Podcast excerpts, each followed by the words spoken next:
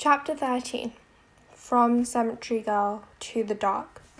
Date Thursday, October 3rd, 3:28 a.m. Subject can't sleep. I told my father he could sell my mother's things. He's not going to do it, but I told him he could. I didn't realize that the cameras and equipment might be his version of plates full of crust- cheese crusties and roaming ants. Maybe they're mine. I'm not ready to throw them in the proverbial dumpster. Yeah. Do you believe in fate? Sometimes I want to. I want to believe that we all walk some path toward something, and our paths intertwine for a reason. Like this, the way we found each other, the way you told me the right story when I so desperately needed to hear it. That would mean my mother's path was predestined to end in that cab on the way home from the airport. Or your sister's path was predestined to end with your father. One simple change in direction might have led down a completely different path.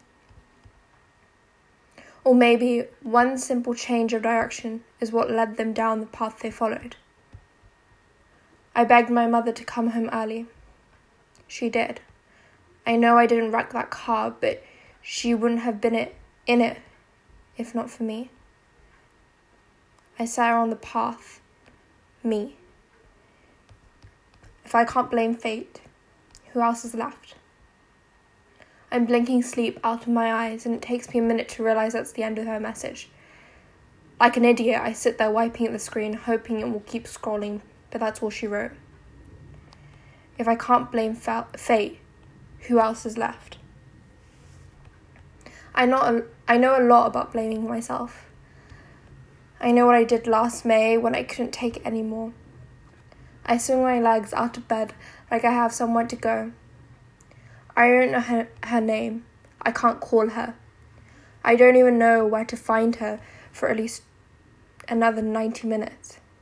But even if I were reading this at school, there'd be over 2,000 students to filter through. It's only 10 after 6 anyway. I know this kind of desperation. It's terrifying to sense it in her. She's asking me about fate yanking people apart, and I can't help but wonder if this is fate's way of doing exactly that. I tap my phone until I get back at the main part of the app.